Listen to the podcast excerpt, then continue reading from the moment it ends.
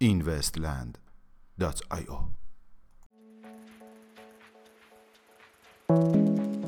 سلام. با این وستیلی دوشنبه 20 خرداد ماه 1398 در خدمت شما هستیم.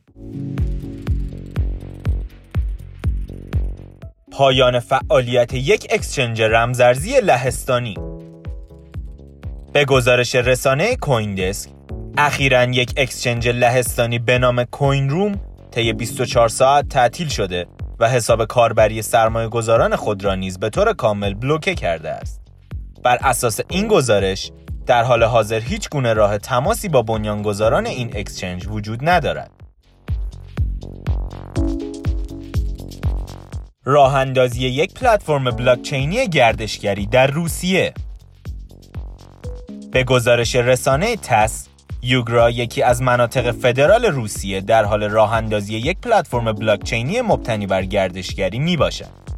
بر اساس این گزارش رومن جنکل مدیر کل صندوق توسعه منطقه یوگرا قراردادی را با مدیرعامل پلتفرم بلاکچینی یونیورسا به منظور راه اندازی این پروژه امضا کرده است.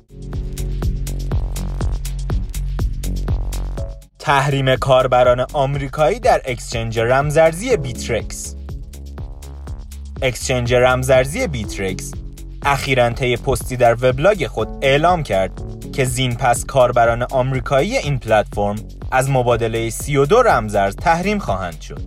بر اساس این اعلامیه کاربران ایالات متحده قادر به دسترسی به بسیاری از رمزارزها از جمله کیوتام و استورج نخواهند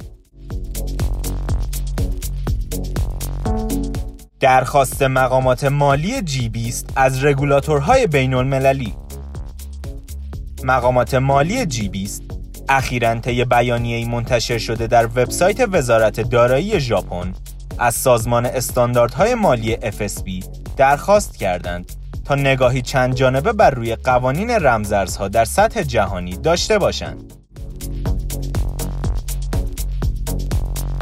میانگین قیمت 24 ساعته بیت کوین 7734 دلار میانگین قیمت 24 ساعته اتریوم 235 دلار و 35 سنت و مارکت کپ کلی رمزارزها به حدود 254 میلیارد دلار رسید که نسبت به روز گذشته یک میلیارد دلار افزایش یافته است.